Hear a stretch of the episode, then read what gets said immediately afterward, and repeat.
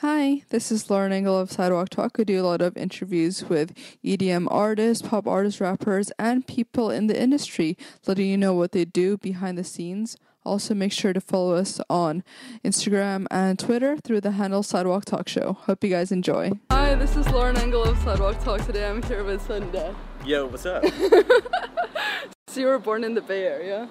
yeah, that's right. Yeah. Um, I was born in San Jose, uh, grew up there, and uh, Your parents are from there as well? no, my parents are actually from Ohio. Oh, Yeah. what made them move to San Jose? Um, my dad wanted to be like a, basically like a software engineer, and that's what he went to school for. Mm-hmm. So he moved over, uh, probably I think in like the '80s, and um, pretty much lived in the Bay Area ever since then. Mm-hmm. And what does your mom do? She's a school teacher. Oh, where, where do you get your creative side from? Um, well, I mean, both my parents are low key kind of hippies, so like when I was growing up, they were always trying to get me to do uh, shit with like, basically like play musical instruments and stuff. Um, you know, they had me do like piano lessons since I was like a kid. Yeah, and guitar. Yeah. Um, I I like learned guitar and like bass on my own. Um, I tried to play the drums, but drums are like really expensive, and it was like also really hard because I don't have that much coordination in my body. Mm-hmm. Um, but I learned how to play guitar, and then I got really good at bass guitar. Oh, But um, yeah, I think both my parents, whether they really realize it or not, were definitely encouraging me to do a lot of creative shit. mm. And uh, when they found out I was doing my mu- doing music, um, you know, shouldn't have been so much of a surprise. but What kind of music were they playing in the house when you were growing up? um, I mean, my dad mostly listened to like, uh, like old rock, you know, like, um, like early metal and stuff like that. Um, I guess predominantly like Talking Heads or like Led Zeppelin, shit like that. Mm. Um, Do you? So- yeah. that's what he was like into, and so I pretty much grew up on that kind of music. Yeah. Do you remember like the first CD you bought? I think I'm not sure if I bought. I don't remember the first CD I bought, but I think the first time I bought music was on like iTunes, Mm-hmm. and it was because all my friends were like, like you can listen to music on the internet and buy it. And I, before that, I think when I was like nine, I figured out how to like torrent music and shit. LimeWire. Yeah, it was like LimeWire, and I think I used like torrents.eu when that was still a thing. I think that was what it's called. But anyway, um, I was like a little kid, and you know, I don't remember the last what the first piece of music that I illegally downloaded or purchased was. But I think the first thing that I purchased was uh, Justin Timberlake. And then you were in like so many bands, right? Like metal bands, jazz bands. Yeah, I did a lot of a lot of stuff like Yeah. that. Um, Was that like through your school or? Uh, yeah, some of them were through my school. Like the metal bands were through uh, just like my friends and stuff. But in school, um, I did marching band like my first year of high school, and I hated it because basically like that was one the first time like I kind of knew how to play a guitar, and I signed up to do like a like in the percussion pit, like Mhm. part of the percussion ensemble or whatever. And um, they're like, okay, you can you can play guitar, so how about you play bass guitar, right? And I was like, okay, I'm sure I can figure that out. Yeah. You know. Um, and so I kind of sucked at it for like the first month, and I didn't really know what to do. And also like the equipment they had set up was like had like a bunch of faulty wiring. Oh. So basically, when I go up, I I go up in front, and I'd be like the loudest instrument because I had this giant bass amp, and uh, I didn't know how to play, and then the the faulty wiring kept on electrocuting me. What? Yeah. So like Oh my god. I hated it. That shit sucked. But um, and then and then everyone would yell at me whenever I get electrocuted, and I was like, guys, fuck off. So yeah, I, I oh my gosh. marching band any longer. but um, you know, my, my school had like a like a decent music program. They tried, you know. Band was cool. I did like um. Actually, no. Band for my school that one sucked too. So basically, um, went out like the, my last two years of high school. I signed up to play bass again in the jazz band. The my jazz instructor was like, "Hey, why don't you come play for my band, and we'll pay you money, right?" And then I did that for like maybe like six months or something, and uh, he's kind of a dick. So I kind of like flipped out on him, and I quit that band, and then I quit the one from school. hmm It was uh, it was a little empowering, you know, but still, yeah, that kind of sucked too. Did he like school growing up? I was kind of a bitch, so I was bullied a lot. So I'm not really sure if I liked it that much. hmm Um, but I mean, for the most part, like where I was raised, like you had to be like really. School was like super, super competitive, Yeah. and um, it basically took over like every asset of your life. And I didn't realize until I dropped out of school that like how much I really didn't like it. Oh wow. Yeah. But did he like any specific subjects at all, or? Um, probably like. I mean, I like I've always liked various sciences, um, and I guess math. Oh. I used to think that I was like really good at literature and stuff and like Yeah. writing, and then like I recently looked back on stuff that I wrote in like my lit classes or like essays that I've written, and they're like really really cringy. Because I, I was like kind of a pseudo intellectual, you know, Yeah. fourteen year old who thinks that they're hella smart, but But wasn't. it came easy to you, like math and science. Uh, no, Oh. definitely not easy. Yeah. But there's like kind of like a actual um, tangible gratification, you know, Mm. when you're like, I completed this math problem for homework, Yeah. you know, and it's like, okay, way to go. um, so that, I think that was like the thing that I enjoyed about it. But, Mhm. Did the Uh, bullying like take a toll on you? Like you didn't want to go to school, or or wasn't that big? Um, yeah, I mean, I didn't really, I didn't really have any like friends when I first started going to my high school because I didn't know anybody. So I definitely didn't want to go to school for a long time. But, and I definitely like called out sick, probably way more than I should have. Mm. Um, And your parents knew. I don't think they knew. I definitely lied to them. Oh. Yeah. But um Yeah, I mean I didn't really like take that big of a toll on me. Mm-hmm. I kind of like had my own um coming or, or like I kind of like uh came back around with the whole bowling thing and uh had my moments where it was like I like got in my bullies' faces, you know, and shit, and like you, you know, it worked itself out. You Mhm. know, I went to San Francisco State, and it was fucking expensive, and I didn't learn shit. What were you on track to study? Well, originally I was, because I didn't know what I was doing. I was like, I'm gonna go to school for business, and I took like econ classes for a bit, and like I didn't learn shit, and I just felt like I was wasting my money.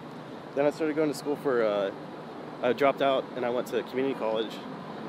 So I was trying to become like a, a programmer. Oh, so kind of like your dad. Yeah, yeah. So that's what I was learning from.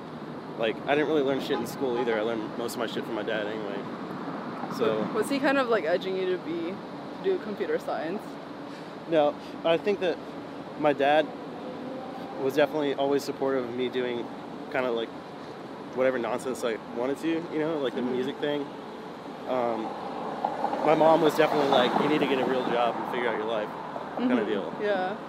But uh, so, so, she you, was yeah. encouraging me to do that. But I also enjoyed it. At that point, you could see yourself in a career of programming? Yeah, more than anything else, um, just because I like the whole problem solving thing, and um, it's a lot of programming is kind of comparable to like working on music, so that's Oh, what I was used to at that point. So when I started learning, I was like, oh, this is. I started comparing all the similarities it had to like working in Ableton, for example. Were you going by a different moniker before Sudden Death? Yeah, I had like a couple, and they were all terrible. What kind of music were those like sounding like?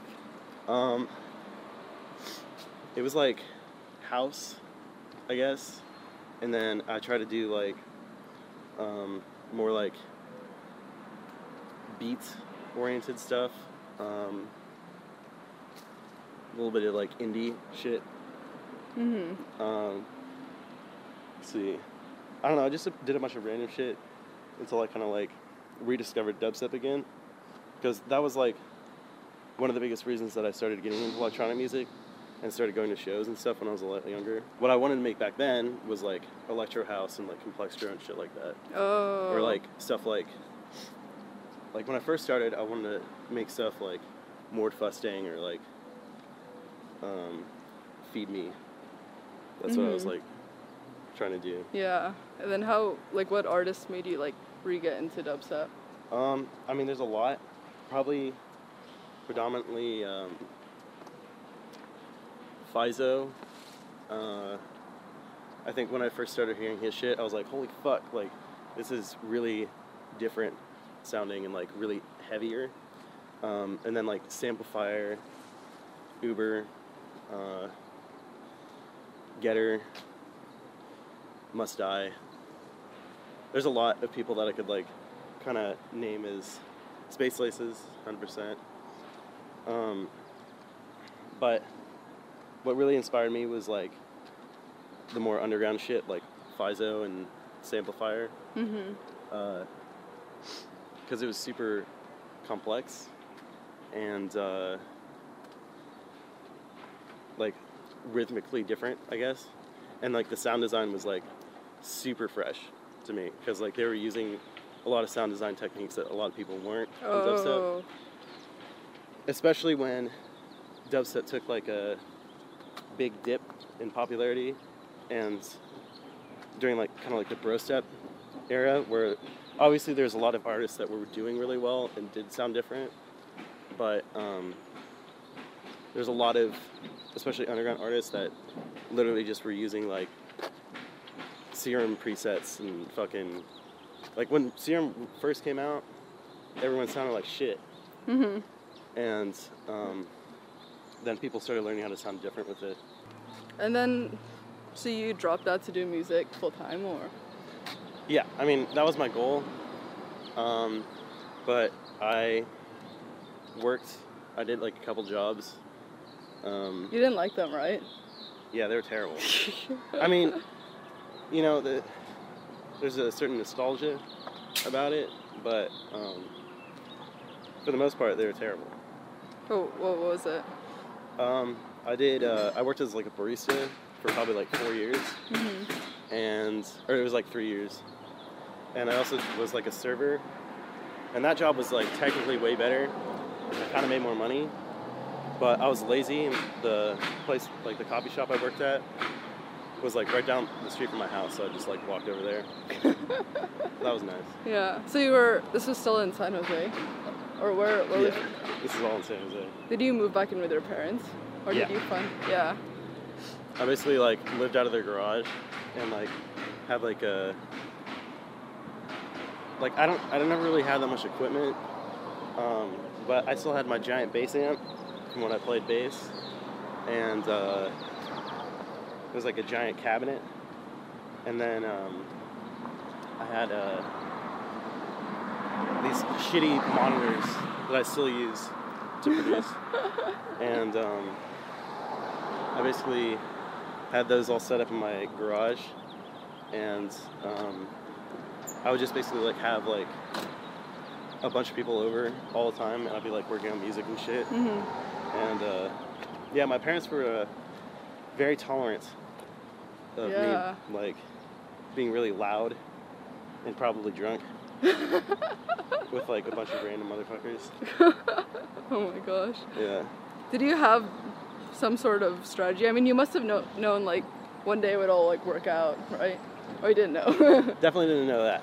But when I started doing dubstep again, I felt like I had more of like a purpose and more of a direction.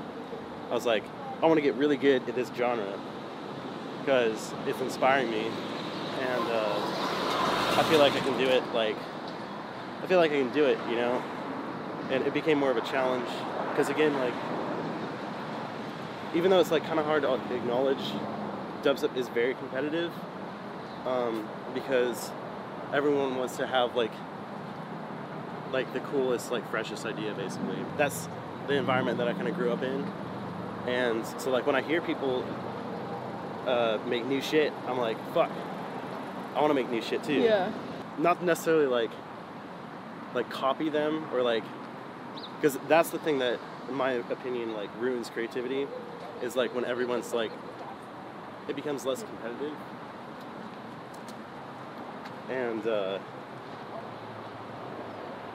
instead of like people trying to like one up each other and doing something cool and different it becomes like people trying to one up each other and doing the same shit Mm. um,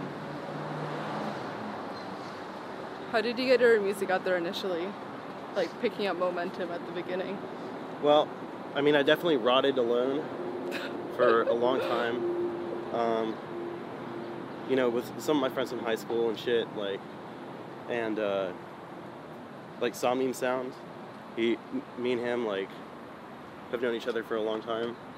Basically, like when I first started producing. Um, initially, I mean, like, I never had a fucking game plan at all. I just kind of did whatever. Um, but I really tried. For the beginning, for like example, sending stuff out to blogs.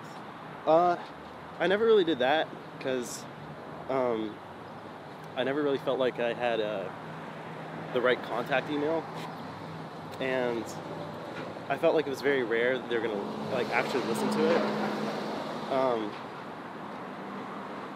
but I guess I started doing that a little bit later, but it never worked out for me. Mm-hmm. Um, I guess my first idea was I want to uh, I want people to like know me in the Bay Area and uh, kind of like get my music out in that way.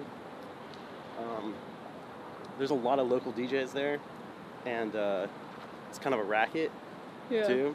So like, it's a lot of like pay for play or like sell tickets and Oh. shit. I never really did that shit. Um, I tried being a promoter, I think, for like a week, where I would just have to like hand out flyers and stuff. And uh,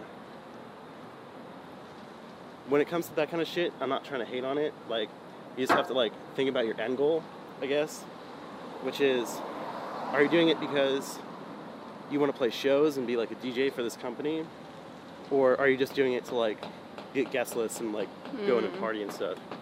And I think that the latter is worth it if that's like what you want to do.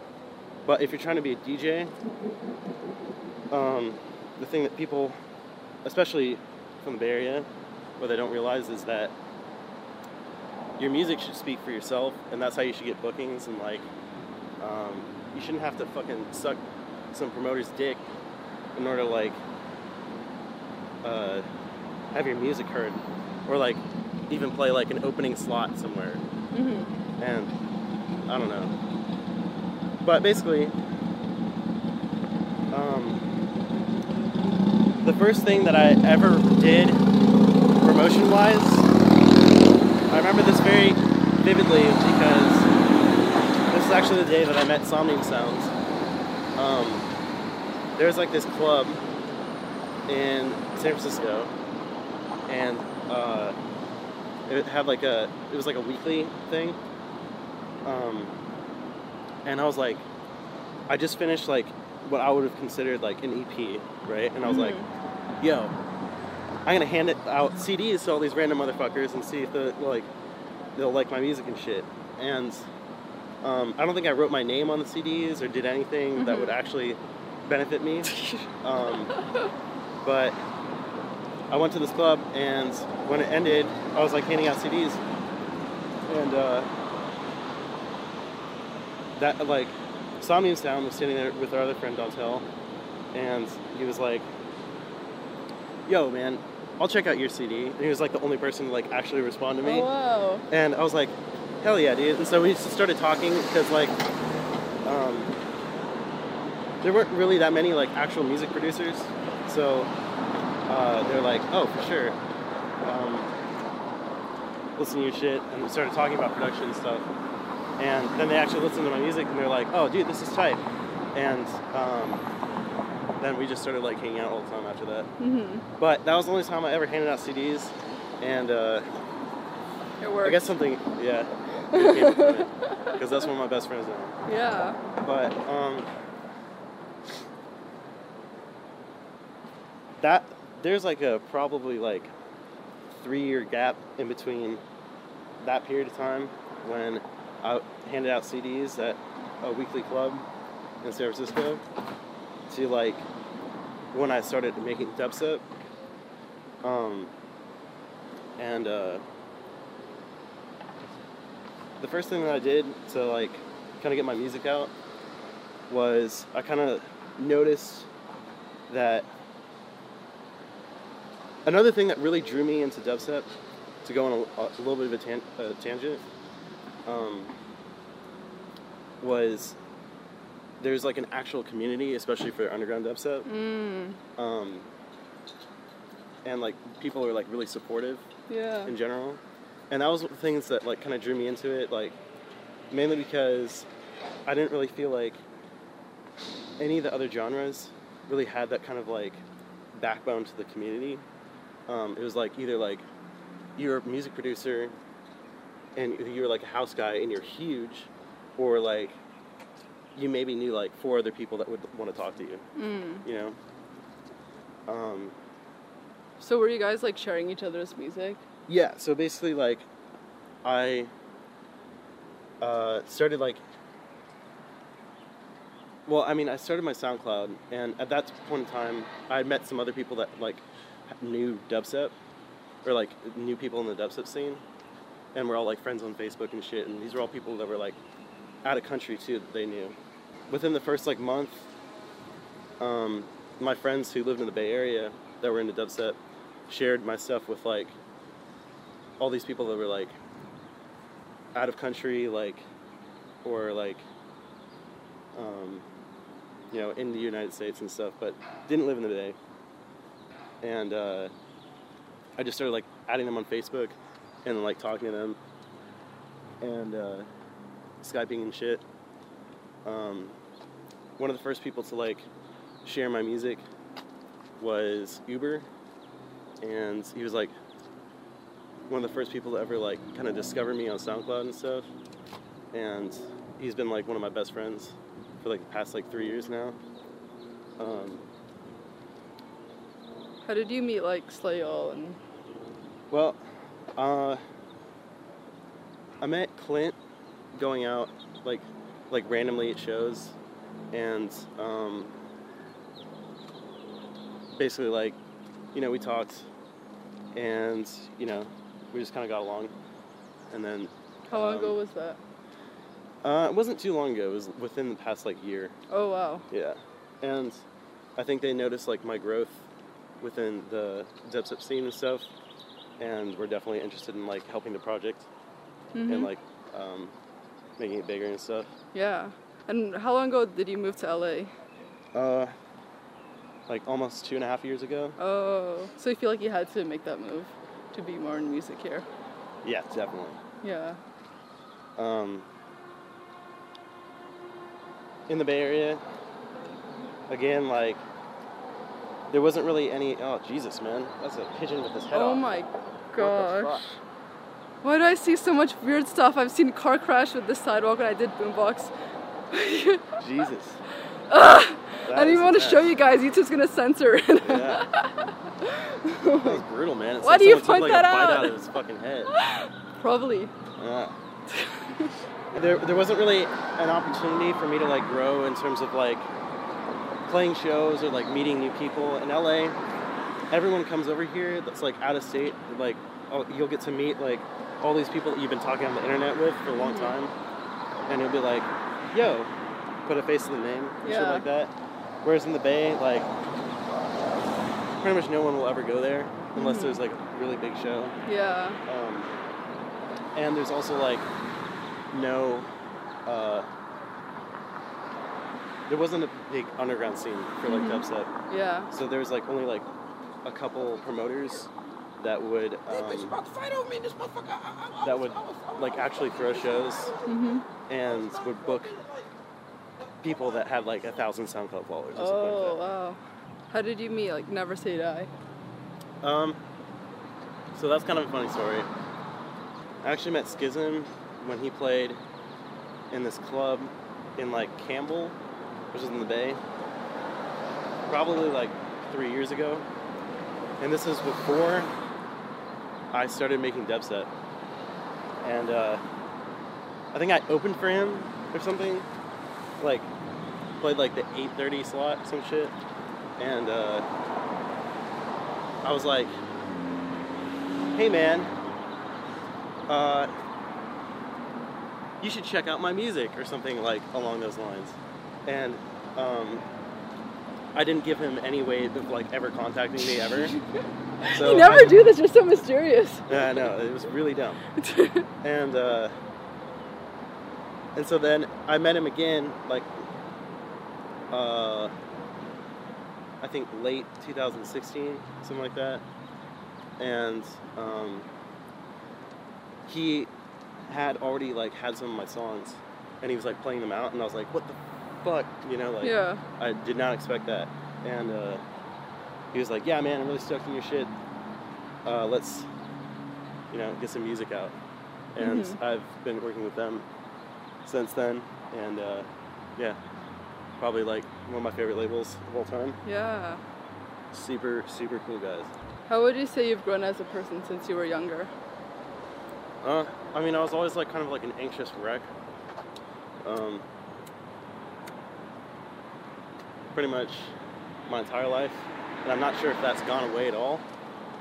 Um, I definitely have a little bit more confidence now that like I feel like I know what I'm supposed to do with my life, I guess, Mhm. um, and not lost and think that everyone hates me and that I'm failing at everything else. Mhm. Um, but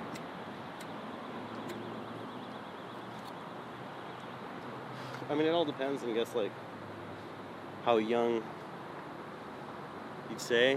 I feel like I don't know. I definitely changed a lot in the past like ten years. Uh, definitely used to be a bitch, and I think I still might be a bitch. What do you want to be remembered for? Uh, making cool music. I don't know. Mhm. Like, if there's, if there's anything, like, that would pretty much be it. Yeah, I'd be like, that guy made cool music. Yeah. yeah, that was cool, guy. What does success look like to you? Obviously, there's like the, like the end goal dream of success, living in a fucking fancy house and being rich and shit like that, you know? Mhm. And there's a part of me that says like, that'd be cool, you know. Um, but I don't know. I, I feel like I think that's like I, don't know. I mean, I, I couldn't really tell you like what my definition of success is because I'm not sure what anybody else's definition of success is either. Because I'm pretty sure that when you say that like success, that's what everyone thinks of is being rich and flexy and fucking cool. Mhm. But um, I don't know. I mean, I don't want to say that I'm like satisfied or, like I'm comfortable with where I'm at because I do want to grow as an artist. I want to play bigger shows and stuff like that. Mhm. But um, I'm like pretty fucking happy where I am, you know. Mhm. So like it's not and like I have been for like the past like two years, you know, just like actually finding like a community that like I can relate to and stuff and not feeling like a loser. So that's I mean like that's pretty much all I wanted anyway. Yeah, I love that. This is awesome. Thank you so much. Yeah.